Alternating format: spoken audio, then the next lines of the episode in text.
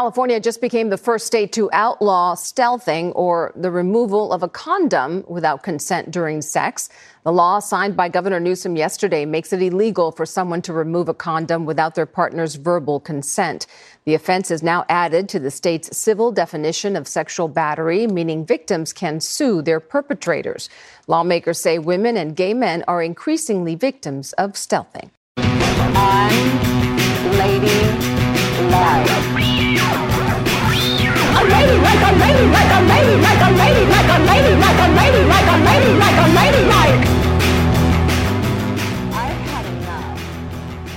Hey, y'all, and welcome to Unladylike. I'm Caroline. I'm Kristen.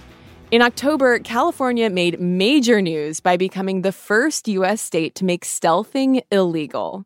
And if stealthing or non consensual condom removal is also news to you, you're not alone. Until today's guest sounded the alarm about it, stealthing was a type of sexual consent violation that happened, but no one really knew exactly how to talk or feel about it. Basically, two people agree to have sex, they agree to have sex with a condom, and then part of the way through that sex, um, one of the people removes the condom without, you know, asking for consent to do so, without getting that consent. And so the the sex transforms from something that was initially consensual into something that's not consensual. Alexandra Brodsky is a civil rights attorney and the author of the new book, Sexual Justice Supporting Victims, Ensuring Due Process, and Resisting the Conservative Backlash. Alexandra first began envisioning what sexual justice for stealthing could look like when she was still a student in law school. Because let's just think about the stakes for a second. Condoms are supposed to make sex safer and more pleasurable. But imagine discovering that someone deceived you mid intercourse and took the condom off.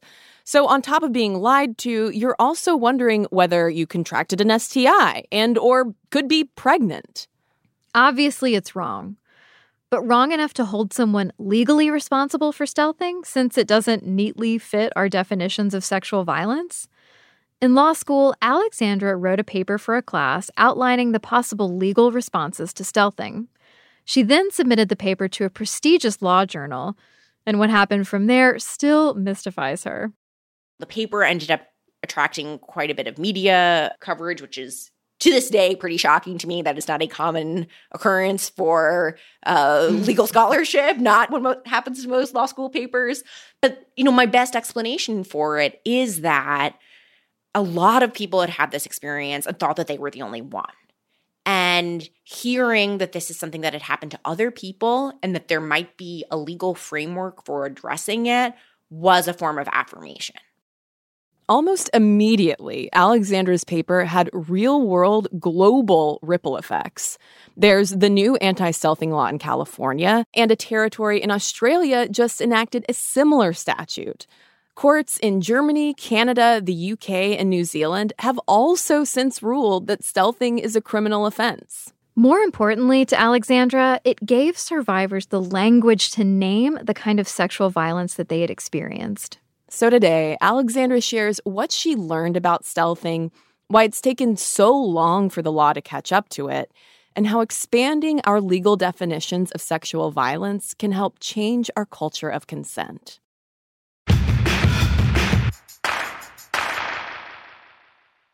Alexandra's pursuit of sexual justice started when she was a freshman at Yale. A guy she thought was a friend tried to rape her. She reported it to the school, and Yale tried to cover it up. A couple years later, Alexandra was part of a group of students and alumni who filed a Title IX complaint against Yale for its mishandling of cases like hers. Those experiences led Alexandra to co found the organization Know Your IX. Now, you might have heard us mention Know Your IX on the show before because it is such an incredible resource. It provides education and support to help students across the country assert their rights when it comes to sexual violence on campus. It was through Know Your IX and conversations with other students that Alexandra first heard stories about guys agreeing to have sex with a condom on and then secretly taking it off during the act. I was working with lots of survivors across the country and hearing about all kinds of different forms of sexual violence that don't look like the Law and Order SVU version of a stranger jumping out of the bushes.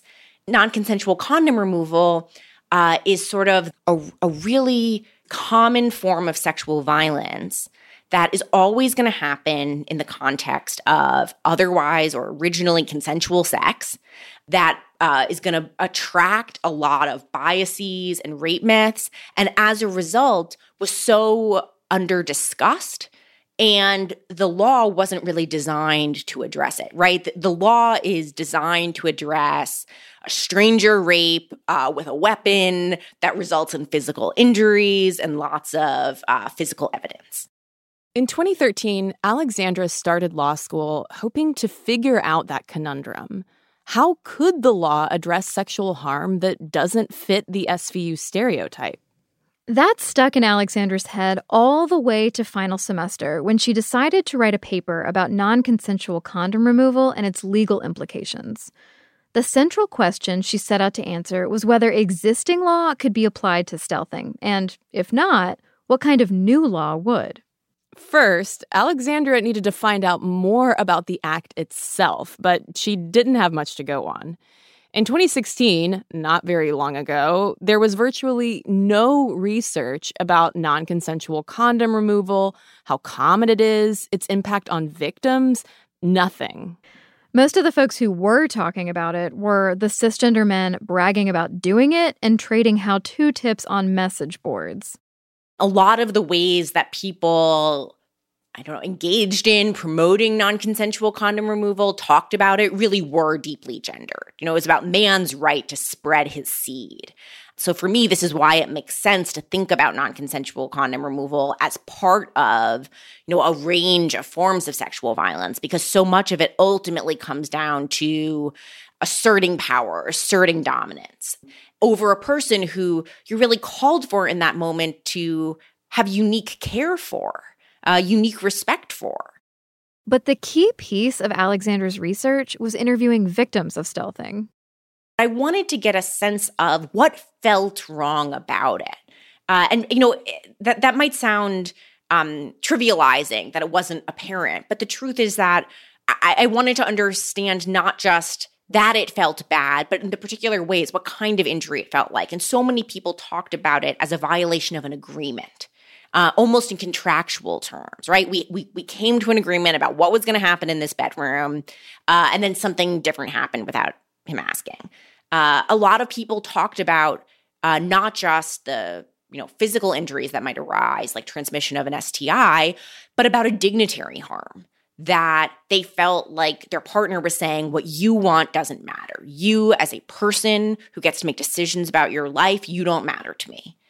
It, they just hadn't heard about other people experiencing stealthing and so felt really alone, felt like this was some kind of freak occurrence that they'd been subject to, and didn't know that they were right to understand it as a form of sexual violence. One of the women Alexandra interviewed described stealthing as rape adjacent. It was such a perfectly gray area term that Alexandra eventually used it for the paper's title.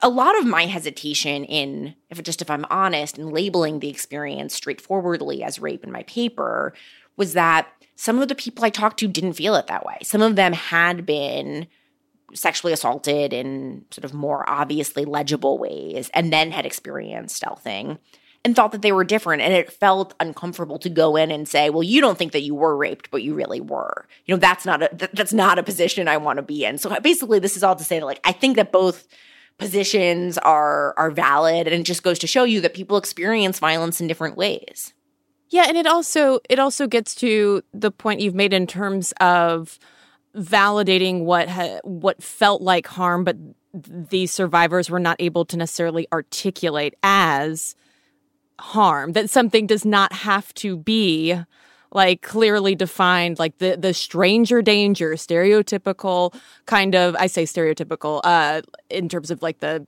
discourse. Mm-hmm. It doesn't have to be clear cut rape in that way for there to still have been harm that occurred. Yeah, 100%. So much of my focus has been on the experiences of survivors that don't fit into our expectations of what sexual violence looks like or how people will respond to it. Once Alexandra had a clearer understanding of the harm caused by stealthing, it was time to assess how the law could address it, which presented another research challenge. Alexandra couldn't find any instance that a U.S. court had even been asked to consider a stealthing case. There were a few cases of folks lying about being sterile or STI free to coerce partners into unprotected sex, but not non consensual condom removal. So, in her paper, Alexandra gamed out how existing law could apply to a hypothetical stealthing case what she determined was that it would be extremely hard to convince the state to criminally charge someone for stealthing, much less get a conviction. Under existing civil law, you could sue for emotional damages, but again, the odds of winning would be low. Which is why Alexandra argued that new stealthing specific laws are the answer. Ultimately, my conclusion was you know, you could try. You could try to fit you know, a square peg into a round hole and argue that existing American laws provide survivors a remedy against uh, non consensual condom removal. But I really worried that that wouldn't work in court because n- none of the laws were an exact match. And we know that these survivors are going to face unique skepticism when we come forward. That's why Alexandra proposed that a new civil rather than criminal law would be the best option to address stealthing. And that distinction is important. The thing that ultimately makes me feel very comfortable uh, endorsing a civil remedy rather than a criminal remedy is that I find in my practice, I've probably worked alongside or, or for a thousand survivors, more than that. And since I've started doing this work, I don't know anyone whose case has ever been prosecuted to a conviction. I know one person whose case was ever taken up by by prosecutors. And so to me, talking about what the potential benefits of a criminal versus civil law might be, it feels like a civil remedy is useful both because it avoids the costs of criminalization and because it's just more likely to be useful to more people. Another benefit of civil rather than criminal sexual violence cases? For one thing, you can get a court order to make sure the person who harmed you stays away from you but also, winning a civil case often comes with some kind of financial remedy. I think a lot of people are uncomfortable with the idea of someone receiving a check from their rapist. But for so many survivors, that's much more meaningful than seeing the person who hurt them incarcerated. And I don't, you know, survivors are different from one another. There's a huge variety of experiences. People want different things. But for so many people, what they most want is the opportunity to rebuild their life. They want the chance to see a therapist. They want the chance to, uh, you know, move away from the person who harmed them, and they need the money for a first month's rent. Uh, then you know, in a deposit, they need uh, a chance to take time off from work, and they just can't afford to do that right now. And the financial award at the end of a civil lawsuit can open up all those doors to them in a way that incarceration never could. Okay, so in terms of proving a civil stealthing case, like what about situations that don't result in unwanted pregnancy or STI transmission, some of like the more physical harm? Like what would be the evidence in those situations? Like how how would you go about proving that harm occurred? That's a tough question that I'll be honest comes up in a lot of sexual violence cases where there isn't, you know, clear physical evidence like bruising, um, and where you don't have uh, another witness in the room. But people prove these cases. And so, one thing I'll say is that my recommendation in the paper was that the non consensual condom removal should be a civil offense uh, rather than a criminal offense. But one really key piece here is that, uh, you know, as everyone who has ever watched a, a crime drama knows, to have a successful criminal prosecution requires convincing a jury beyond a reasonable doubt that the crime in question occurred. In a civil lawsuit, you only have to prove that it's more likely than not that it occurred. You only mm. have to get right above a 50% threshold. I'll also say one thing that continually surprises me in my practice as a lawyer representing survivors is there's often a lot more evidence than people would think in sexual violence cases. You know, sometimes there's a roommate who overhears something or overhears the fight that happens after the assault. Very often, um, a survivor will confide in a friend or family member shortly afterward or write something down in their journal. Uh, and that's evidence. And also, a lot of times it is amazing what people will put in writing. You know, there will be a text message from the assailant the next morning saying, I hope you're not too mad at me about what happened last night. You know, I, I pushed things a little bit too far. And that's, you know, very convenient for my clients when that happens.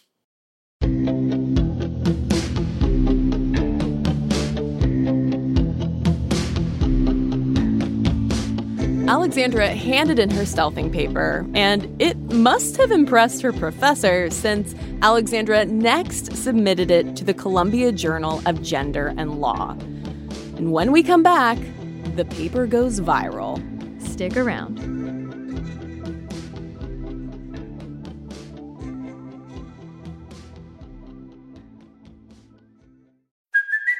Hey, it's Kaley Cuoco for Priceline. Ready to go to your happy place for a happy price? Well, why didn't you say so? Just download the Priceline app right now and save up to 60% on hotels. So, whether it's Cousin Kevin's Kazoo concert in Kansas City, go Kevin, or Becky's Bachelorette Bash in Bermuda, you never have to miss a trip ever again. So, download the Priceline app today. Your savings are waiting.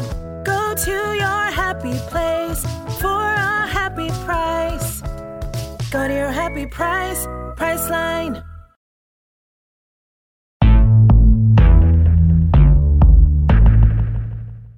We're back with Alexandra Brodsky. Practically as soon as her paper came out in early 2017, it took on a life of its own. I mean, the internet is a weird thing. I gotta tell you. I, here's my best memory of what happened. My best memory is so I write this paper in law school, kind of on a whim. After I graduated, I submitted it to a uh, like a, a legal journal on gender in the law for publication. It publishes. I tweet about it, and I think someone from the Huffington Post or something like that saw the tweet, wrote an article, and then it just caught fire from there. The inevitable downside to it catching fire was media sensationalizing. Lots of headlines calling it a sex trend. A dangerous new sex trend is spreading. A disturbing sex trend is on the rise. But another more important reason stealthing went so viral is Switzerland. Okay, tell me more. yes. So a woman in Switzerland filed charges against a dude for stealthing. The case went to court right after Alexandra's paper was published, and the woman's lawyer actually presented it in court to support her argument. The court found the dude guilty of rape and sentenced him to 12 months in jail. Now, an appeals court ultimately lowered the conviction from rape to defilement, but upheld the 12 month sentence. And this was the first ruling of its kind in Swiss legal history. I mean, it's amazing the kind of immediate waves that paper made. And a similar thing happened in Germany a year later.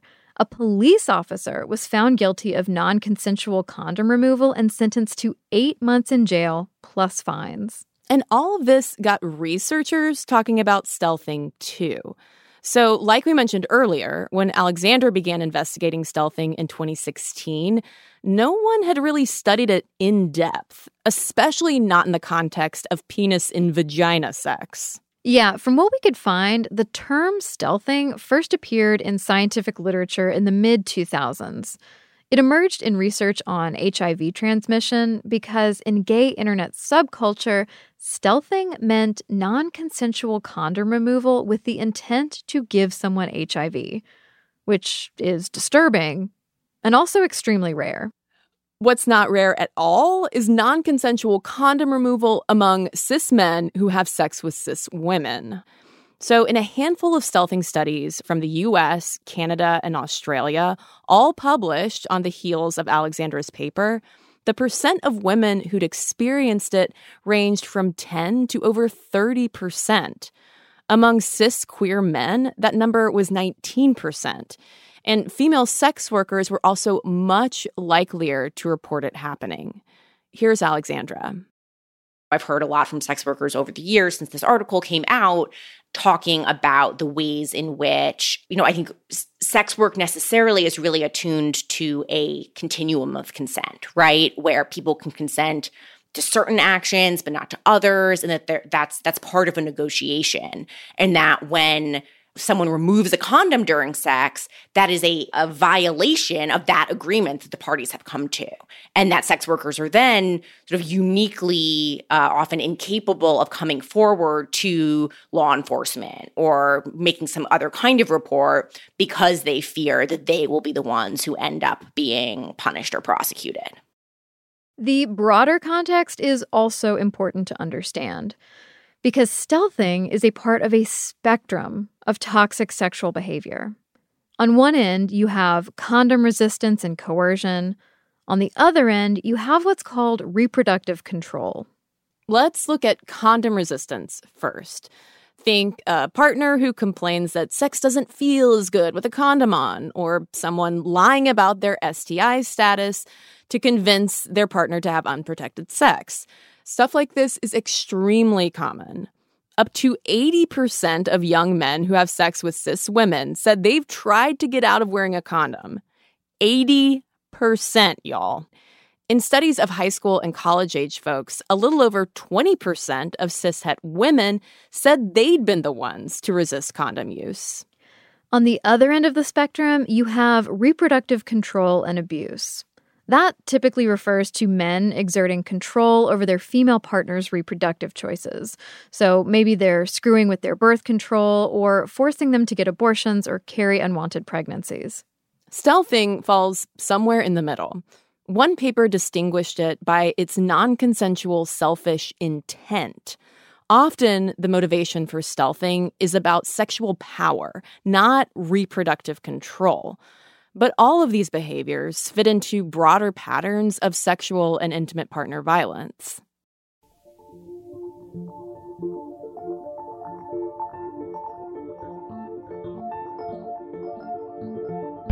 Let's take a quick break to digest. When we come back, we turn to California and its new anti stealthing law. Plus, Alexandra helps us understand what it could mean for survivors. Stick around.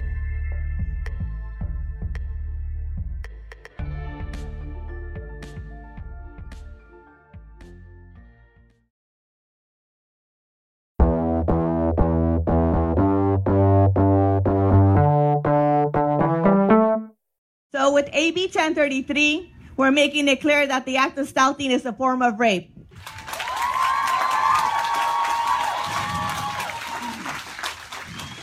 I hope all those men out there blogging, egging each other on, talking about how they, they have this right are paying attention. Because in California, we're going to make sure that we lead the way for the rest of the nation and that that trend ends now. We're back. In early October, a week before we interviewed Alexandra, California outlawed stealthing. The new law was sponsored by Assemblymember Cristina Garcia, whose voice you just heard, and it makes stealthing a civil offense, which would allow survivors to sue their perpetrators. My hope, and maybe this is maybe this is naive, maybe this is overly lawyerly of me, is that even people who don't bring lawsuits themselves will benefit from this law being on the books because it is a clear signal that we agree that this isn't okay. It'll give them confidence in their own convictions there. And because I do think it can do culture change work. You know, ultimately, obviously, law is not the primary means of prevention. I don't want to be uh, you know, starry eyed and pretend that legal change is ultimately what's going to deliver us, you know, the revolution. But I do think that it plays a role in establishing clear community norms uh, that stop people from committing violence in the first place. Are there any potential negative ripple effects to stealthing laws? You know, I worry about whether survivors are going to be able to find attorneys. Um, I also honestly just know that going through a lawsuit can be really tough. It can be just really emotionally difficult. And losing can be really devastating. You know, going before a jury or, you know, going before a judge and having them say that they don't believe you or dismissing the case on legal grounds. That can be an incredibly demoralizing experience. Ultimately, I think it's better for survivors to have a shot, right? And to be able to make the decision themselves about whether the potential downsides of litigation are worth it to them. But I certainly keenly aware of the ways in which law can really not do do what we want it to do, um, can profoundly disappoint. You know, I think that there are always concerns with any kind of law about whether it will be enforced in discriminatory ways. Um, you know, if uh, if juries are more likely to think that certain kinds of people are more likely to commit stealthing than others based on their race or sexuality or class. Um, but those same biases also face survivors. You know, we know that white, straight, cis, wealthy survivors are more likely to believe than anyone else.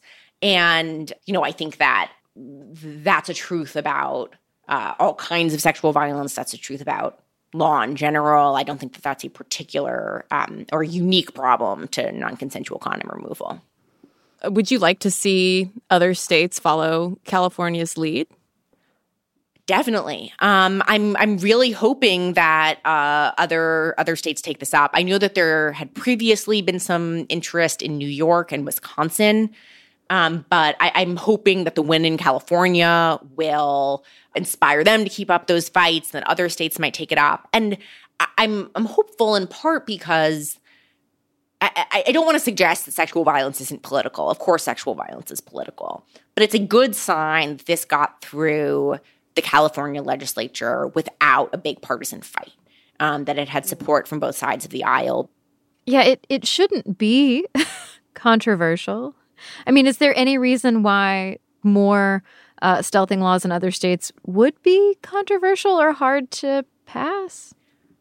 I, I, would hope not, but I am constantly surprised by opposition to common sense legal reform for survivors that happens all the time and how partisan these fights can get.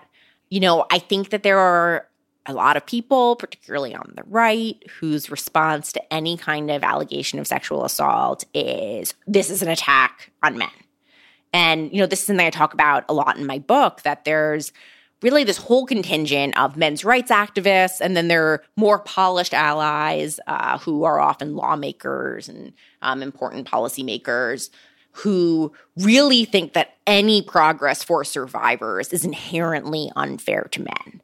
And you know, to them, it's always very gendered, even though we know that people of all genders hurt people of all genders. To them, they're always imagining that uh, lying, vindictive women who are upset that this guy didn't call them the next day are going to lodge false rape accusations against these men. But really, what underlies this is just a belief that it is fundamentally unfair for anyone to get into trouble for sexual harm. What happens next with anti stealthing laws remains to be seen. But Alexandra feels like she's already succeeded just by helping give people a name to describe what happened to them and the confidence that they aren't crazy or overreacting, that stealthing isn't just a bad hookup. It's wrong. To the point about naming things, this is this is a long feminist story. You know, we're now at 30 years since Anita Hill testified against Clarence Thomas in his confirmation hearing. And her testimony spurred a huge increase in sexual harassment complaints to the federal agency that hears these complaints.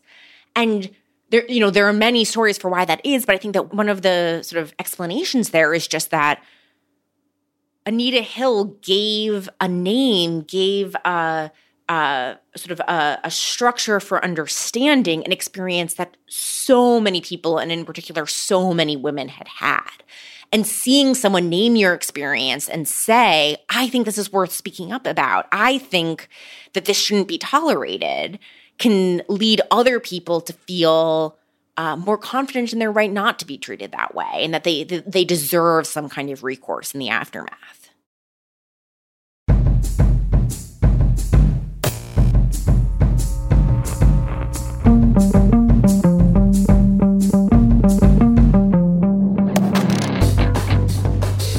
Alexandra on Twitter at AZBrodsky. And don't forget to pick up her book, Sexual Justice Supporting Victims, Ensuring Due Process, and Resisting the Conservative Backlash.